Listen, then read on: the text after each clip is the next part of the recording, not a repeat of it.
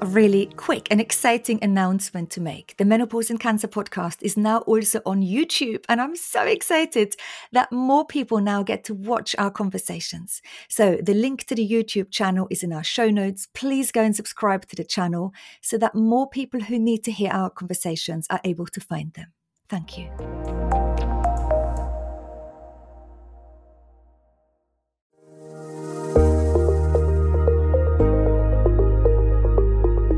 Hi, I'm Dani Binnington, and welcome to my podcast. This podcast is for anyone who's been affected by cancer and menopause.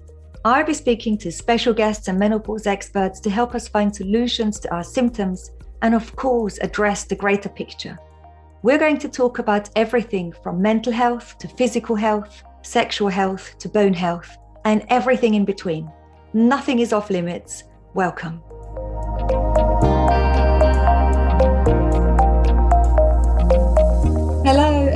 Welcome to today's episode on the podcast. How are you? I hope you're doing as good as you can on this very fine day. I am so excited about today's podcast guest. She's an incredible clinical nurse specialist, and I'll introduce her to you in a moment. But before I do so, I want to say thank you for everyone who writes lovely messages of thanks about the podcast every week to us. This week, we had a great message of someone saying, I just feel like coming home when I listen to the episodes, all of the experts really get me.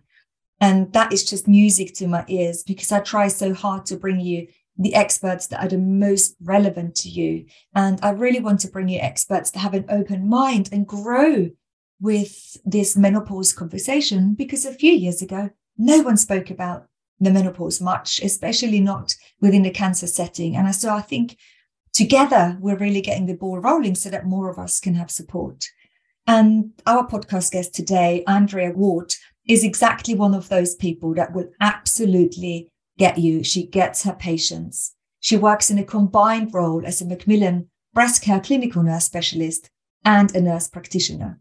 And she's the team leader for an amazing breast care nurse team at York and Scarborough NHS Trust. And she's been a specialist nurse for over 20 years. I really want to know and understand from Andrea what we can expect from a clinical nurse, at what point in our treatment, and what help is available for us when treatment, active treatment is finished. And so I can't wait to dive into the conversation. Another message of thanks we've had this week is for this person who said, Yeah, Dani, I just want you to read a few more poems. You've read poems uh, quite a while ago, and I really enjoy your poems. And yeah, no, I read poems in yoga and I just love reading quotes and positive affirmations. But I'm sometimes a little bit cautious about reading them on here because I think, are you all sitting at home rolling your eyes at me for being just a bit quirky and reading my poems? But I've got a short poem for you and I'm going to read it to you now because it reminds me of this coming home um, message. It's by a poet called Tanya Markul and it goes like so. I sip sweet tea with my fear and pick flowers with my anger. I soak my sadness in sunlight and my hopelessness in salt water. I let myself be a home to all of me. And I just think it's wonderful to think that we can allow ourselves to be a home to all of us, that we're not too much for ourselves, and that all of us is good enough exactly how we are. And it's a great way to start the conversation with the fantastic Andrea, who really gets her patients exactly as they are. Hello, Andrea, and Hi welcome there. to the podcast. How are you today? you. I'm very well, thank you. How are you? Yeah, very well. I'm excited to chat to you today because we don't, or I don't think I have spoken to a clinical nurse specialist on the podcast today. And I know how vital and how crucial your role is into improving how we feel as patients. Like I called all of my nurses angels. They were so amazing. Oh, And I hope I hope you know how important you are for us. So thank well, you. that, that's a really nice thing to say, and it's an amazing privilege to be here talking to you. How did this chat come about? Let me know, let everyone know why you contacted us and yeah, what stirred that interest. Well, I guess I, I love a podcast. I've got really into those, especially walking the dog. It's amazing what you can learn and listen to, isn't it, while you're out and about? And I came across your podcast because I'm interested in the menopause and I'm interested in cancer um, and listened to a few and really, really got into listening to them and started recommending them to the patients that I look after. And there was a particular episode that I got in touch with you about. In fact, it was somebody that had phoned in, I think, a patient that had been on tamoxifen uh, and was struggling with side effects. And she'd contacted her breast care nurse. And what she'd taken from that conversation with the breast care nurse was really that was no option. Tamoxifen was her treatment, and that was that.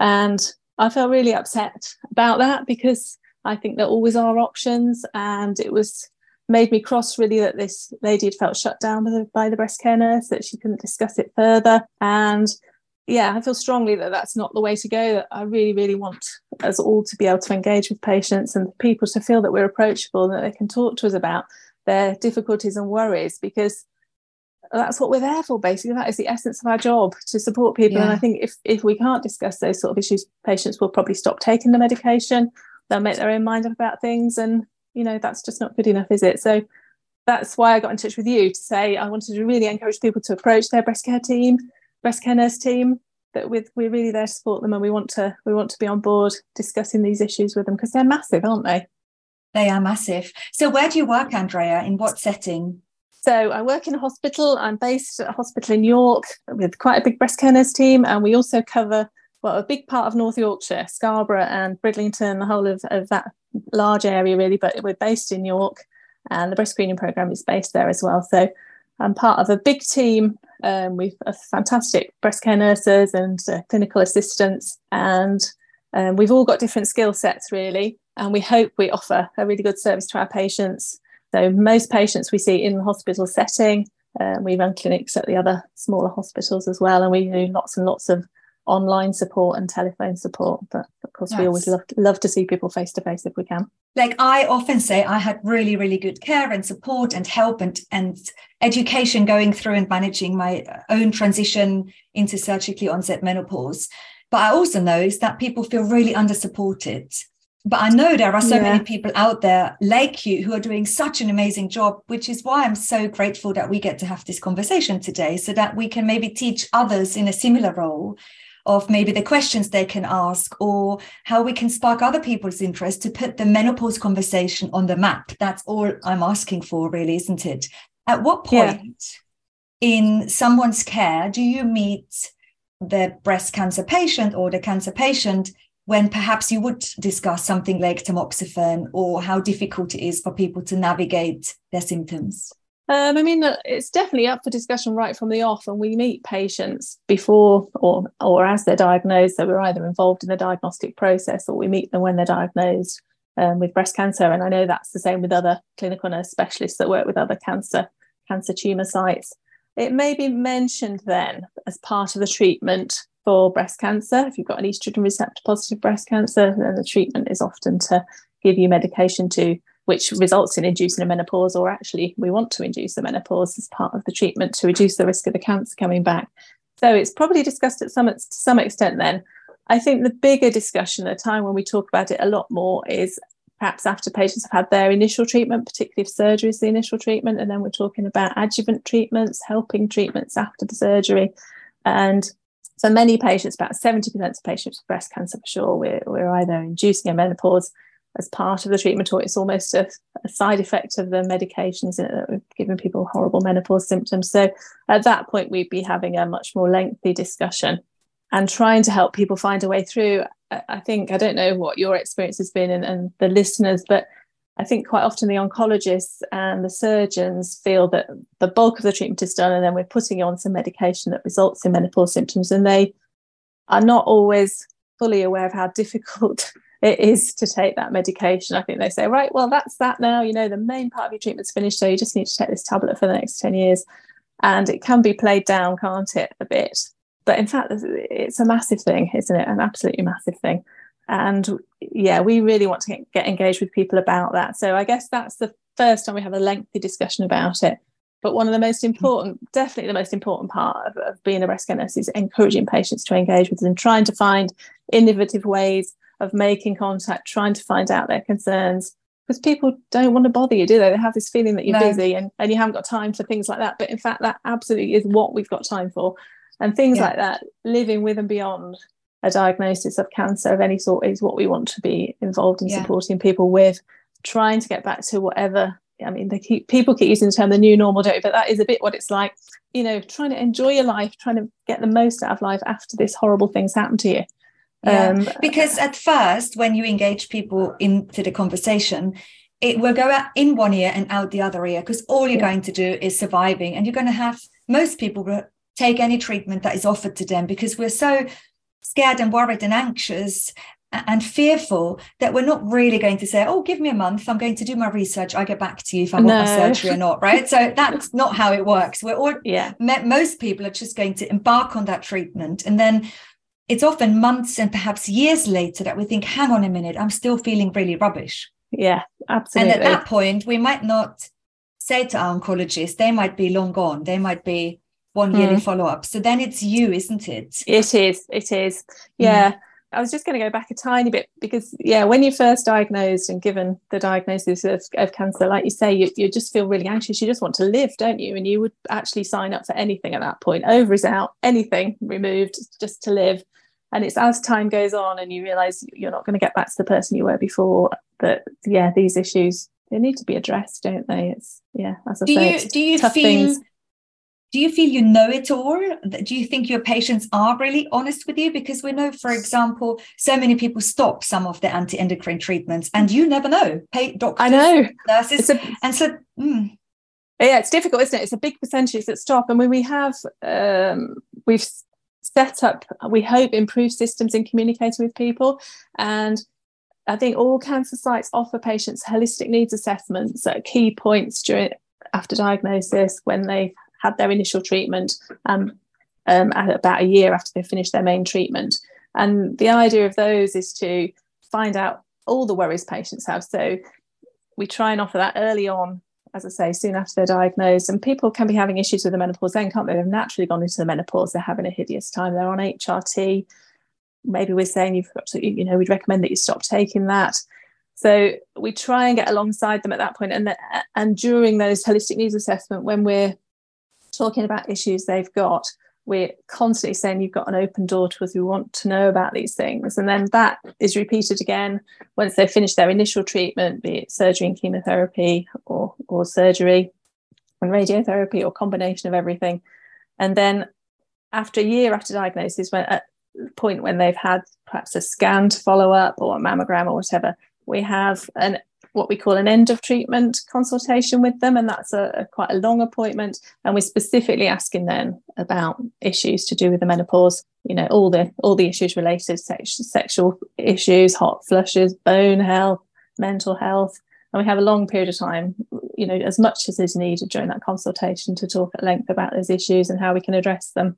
Is this something that you have to address? Like, I'm not sure how it works. If you are a nurse in your role, do you sort of get a script and it tells no. you these are the things you need to tick off the list to ask your patient and then you've done your job? Or does it not work like that? No, it doesn't work like that. And that's probably one of the difficult things, isn't it? Because it's, yeah, it's, it's, relies a little bit on your team's interest in that area. It shouldn't yeah. be like that, should it? It shouldn't be like that. Everybody should have expertise in all these areas that are relevant, but it, sadly, I don't think it is like that. Yeah. So if you don't ask me the question about uh, do you have problems with your vagina? How is your sexual health? Yeah. Uh, do you have uh, urinary problems? I might not say those to you as a patient because I might think actually I'm here. They've helped me survive.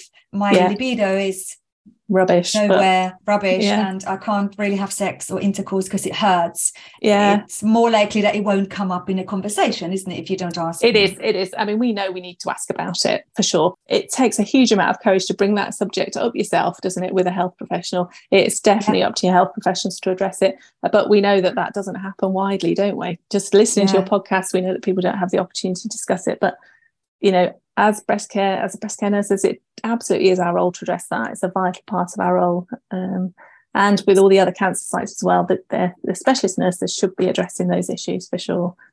So, how big a problem do you think out of all of the other late effects, like I've got lymphedema, for example, mm-hmm. that is a late effect of my cancer treatment, of my particular surgery I had.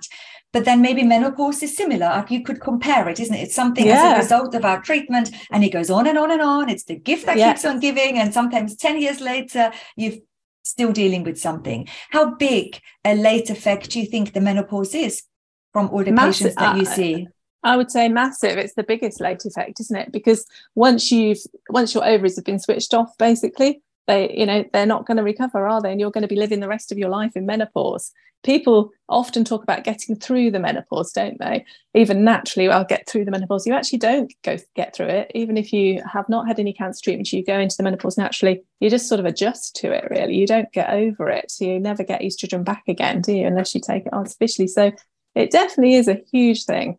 And if you're plunged into it because of treatment, either removal of your ovaries or switching them off using treatments or taking uh, aromatase inhibitors or tamoxifen, it's a sudden onset thing. It just plunges you into instant menopause. It's a huge issue, and it definitely is unaddressed in many ways. I think, and not not addressed enough. So it's definitely something I want to see addressed more, and it would be fantastic if every area had a menopause specialist or a menopause clinic. Somebody had special interest in it, and that all patients could be booked into that clinic to yeah. discuss it because it does affect everybody. I would love to work on a CPD course for clinical nurse specialists, something that you actually get your points for, however this yes, works for you. I wonder whether fantastic. one day we can do something. That's a really good idea, Dani. We should definitely should. It's, yeah, it's a definite unaddressed need. It yeah. is. So the story that you were referring to at the beginning of our conversation, where a woman went to her breast care team and she actually plucked up the courage from listening to the podcast mm. and said, I'm really struggling on tamoxifen. I, I, don't think I can do this very much longer. And sh- she was basically just told to just get on with it. That mm. is her mm. treatment. What would you, how would you handle a conversation like that? I mean, I would try and find out the symptoms she's having, I think. I'd maybe suggest she had a few weeks off to see if those symptoms resolve because it's quite often we can blame drugs for symptoms that actually aren't being caused by them. And if you have a short break, you know, it's not going to do any harm as far as long term cancer survival goes, but it might just make you realize you're having some of those symptoms anyway. Or if they completely resolve, then you really need to look at other alternative option for her, don't you? Whether it's non medical help, depending on the problem she's having, really. Um, but, you know, non medical help with lubricants, mindfulness sessions, all the other non medical stuff you can do, or adding in a low dose of an antidepressant, or thinking of a different way of, of switching off the ovaries and trying different medication. So often now we give people uh, an implant to switch their ovaries off, and then they could have an aromatase inhibitor. There's, there are always other options, including the option not to take it, and that's what some women take into their their own hands, don't they? They think, I cannot go on like this. I'm just not going to take it. And we would much rather talk to them about it before they do that, because often there are other options. And if they still decide to do that, it's, it's better for us to know, isn't it? It really is. You know, yeah. people are people are free to take medication or not, but it, it's often helpful to talk through the issues. And mm. there are other always other options. There are I feel people always worry that they might be judged because you do such a great job and you are under such huge pressures and you give us access to these medications that can reduce our risks of recurrence. So by a asking you loads of questions about how you can change it and mix it up, but also even bringing to you that I might not be able to do this for any longer mm. is it almost comes with a burden, a guilt it, it does. I think yeah, it, it takes counseling almost doesn't it? It takes the conversation almost into like a counseled conversation that needs to happen. It does and i think we need to give eh, give people permission by asking about it don't we to you know they are difficult drugs to take. We need to give people permission and we want to encourage them to talk about it and tell us the problems they're having so that we, without feeling guilty honestly getting diagnosed with cancer of any sort is absolute rubbish, isn't it? And you know, not being able to get back to what you thought you were before is is awful. Um, and you want to have a quality of life. You've got, you know, hopefully you've got many years ahead of you. You want to have a good quality of life. You probably don't want to be creaking about, feeling depressed, struggling to do things with your children, struggling to be active. You know, it's it has wide ranging impacts, doesn't it, on all areas of your life. And mm. we would really, really encourage people to come and talk to us about it. And you know, you've talked to lots of people on your podcast, haven't you? People who decide to take HRT alongside um, tamoxifen or aromatase inhibitors. You know, there are other things that can be done to to make life better yeah. to try and keep you as safe as possible. I mean, it's not a lot of people, but I had one lady on, Joe, and I really wanted mm. her voice to be heard because often um, these people would message privately in the group, yeah. for example. And so that tells me that they feel that they will be judged by other people. But these people exist. And so I really want their voices to be heard as well, because why should we shut off the conversation just because it's not suitable to perhaps 99% of everyone else? That 1% has a voice. yeah. Why should we shut the conversation down. we I, shouldn't. We shouldn't. We should be absolutely encouraging it, shouldn't we? Because the more that we talk about it, the better options are going to be available. The more people will feel they can discuss it. I think. But do you feel that people can ask you that question? Do some patients come into a big, busy NHS setting and say, I'm struggling. I, I think I need HRT. I've had an estrogen driven cancer. Probably less so, I imagine. Uh, less so. I think that's a difficult sort of scenario, isn't it? And that's why we try to have this personalized follow up with patients where we're making contact with them at key points to discuss all these issues and, and to ask them, you know, we're often on the phone doing that, or although if they want to come in and do it one to one, we're really happy to do that. But yeah, we've we've found if we're talking to people at home, like I'm talking to you, or, or just on the phone, you know, they are often it's sometimes it's easier to disclose things when you're not looking people in the eye, isn't it? And you can uh-huh. you know, you can mention all these things that you might be embarrassed to mention to your oncologist when you're sitting opposite them. Um, yeah, yeah. You know, we we have found a huge increase in women contacting us or, or discussions that we're having about switching endocrine therapy or adding in extra things to make it more bearable. It's something we're talking to patients about several times a day, I would say, several patients a day. Um, and that's every, brilliant, every isn't it? it because is. those are exactly the conversations we want to help along and we want more people to yeah. have those conversations. Yes. You have the conversation with the patient. Do your doctors that you work with, the oncologists and the surgeons, are they as aware of how big we think the problem is? I don't think so. No, I don't think so. I mean, you'll be aware, I'm sure it's the same for you and, and many, many patients that follow ups changed, hasn't it? Traditionally, people were seen every six months or every year for five years or so. I, I mean, there possibly wasn't a huge amount of value in that in a way, because that was just a bit of how are you and okay, see you again in a year.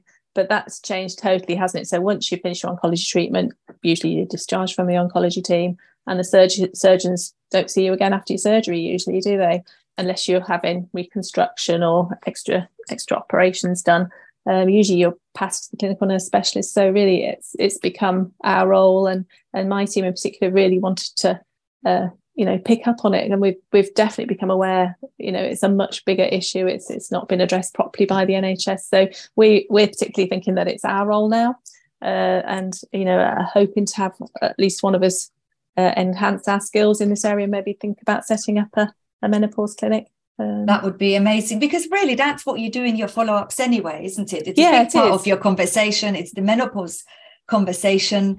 And so it it's is. just packaging it up and actually giving it the importance that it deserves it is and just making sure that everybody can access it that it's almost you know it's part of your treatment to have that addressed rather than just something that comes up if you if you screw up the courage to mention it yourself. You know it needs to be something yeah. that's brought up by us. And because the treatment inducing a menopause has become longer hasn't it? People are often on medication for 10 years now. So that's an awful long period of time isn't it to be feeling substandard really. And yeah. And it's always dumbfounded me to think wow someone's dreaming up all these treatments and they're amazing, right? Like yeah. people said, tamoxifen has been such a game changer in how we treat breast cancer and aromatase inhibitors.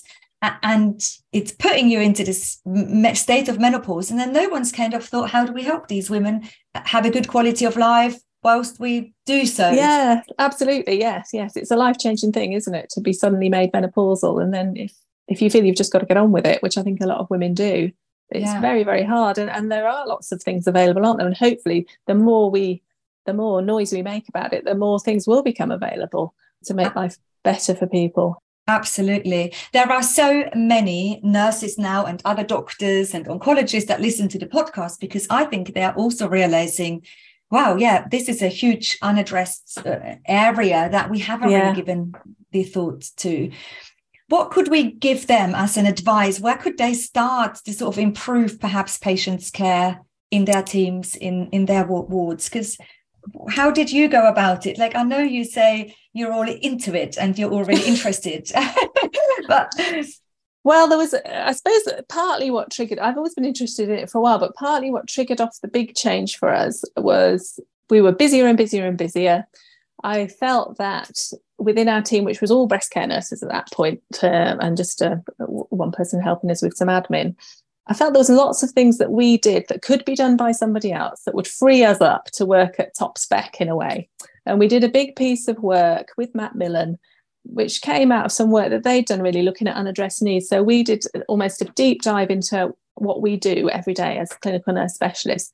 It was a, a big thing to do for us, and, some of my team found it a little bit threatening because it, you know, we found out actually a lot of the stuff we did was admin type things that could be done by somebody else, as I say, and it would free us up to do other work with patients really and meet unaddressed needs. So it came out of that, and we made a big change within the team. So some people were due to retire, some clinical nurse specialists. It's actually not enough clinical nurse specialists, so we made quite a big decision to employ two um, assistant practitioners. And then, in fact, we got a service manager in as well a, a year later to take on a lot of this work, take a lot of this work off us and that freed the clinical nurse specialists up to specialise in certain areas and to really focus on patient interactions and not be doing all this other stuff, which could actually be done, turns out, could be done a lot better by other people rather than yeah. nurses. So, really, it was a win win for us. We've got fantastic other team members who are very, very skilled in interacting with patients, but in also just supporting us in doing the role we're doing. And that left us free to be able to do these end of treatment consultations with patients, uh, address specific problems that come out of the holistic needs assessment and really think about addressing the needs that, that patients have that, that weren't addressed before. So it, it came out of that actually.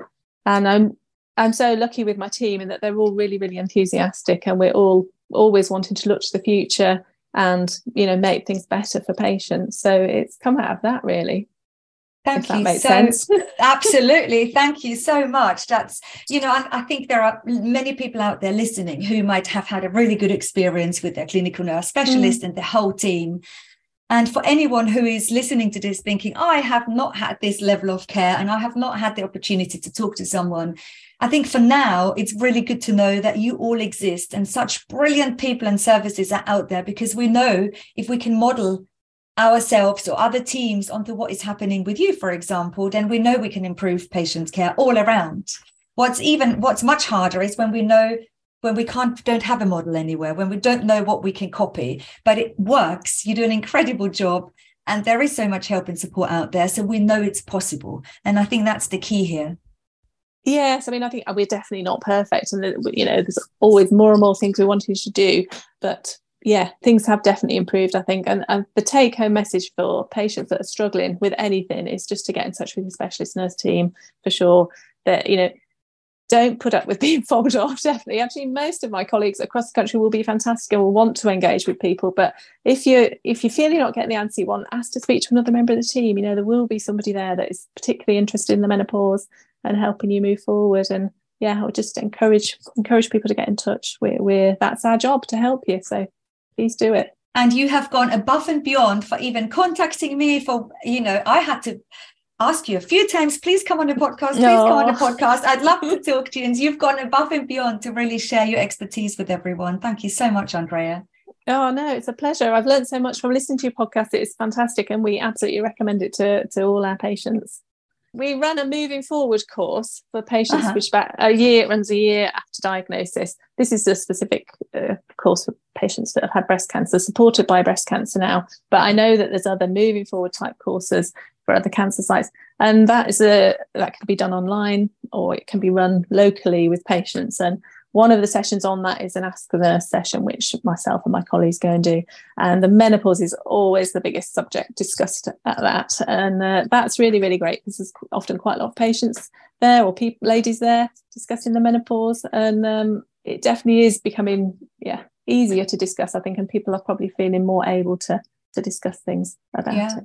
Yeah. Do um at, uh, do all of your um, patients know about the moving forward courses? Yeah, something we, that gets offered to everyone at the end. Yeah, we we actually invite everybody um, because it, you nice, get so much yeah. information, don't you, up front and lots of stuff. It's difficult to process what you need to do, so we make it almost a compulsory part of their follow up. Really, I mean, obviously nobody has to go, but we really recommend it strongly, and the people that do attend find it really really helpful.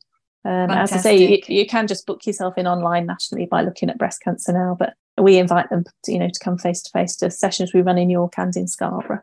Fantastic. And I know that I'll, other tumour sites will have similar things. You can ask me anytime and I'll come and host a menopause conversation with your patients. Perfect. that would be great. right, another job to do. yeah, definitely. Thank you, Andrea. Great to chat. Really nice to talk to you. Thank you. And thank you for everything you do. Much appreciated. Thank you. I hope this conversation has been helpful, and I think Andrea's message is so clear. Please try and speak to your clinical nurse specialist. They're there for you to talk to them.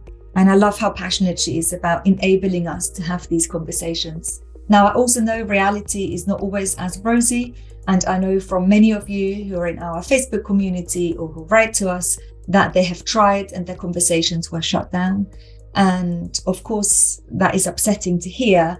But if I took away anything from this conversation with Andrea, is to keep trying, keep trying, um, and keep trying. And if anyone is out there and listening to this and you have an idea of how we could pull off to create a further development course for nurses, uh, a CPD for nurses, where we can really talk about the nitty gritty of menopause once you've had a cancer diagnosis, then reach out to me. Perhaps we can do it through my new not for profit menopause and cancer community interest company. I'd love to get involved. I'm happy to organize the project. Not that I need more things on my to do list, but if you're out there, if you're a healthcare professional, and if you think, yes, we want to put menopause for people with a cancer diagnosis on the map, then reach out to me. I have lots of offers from doctors sometimes who want to help. And so maybe we can rope a whole team in and pull something amazing off so that more people have clinical nurse specialists that are as awesome as Andrea. And with that, I love you and leave you, all of you. Please, please, please follow the show. I'm going to keep asking you now because some of the really big podcasts I listen to myself every single week, they ask their millions and millions of people on their big audiences. So I, I think I just do the same from now onwards. And thank you so much for tuning in and chat to you next week.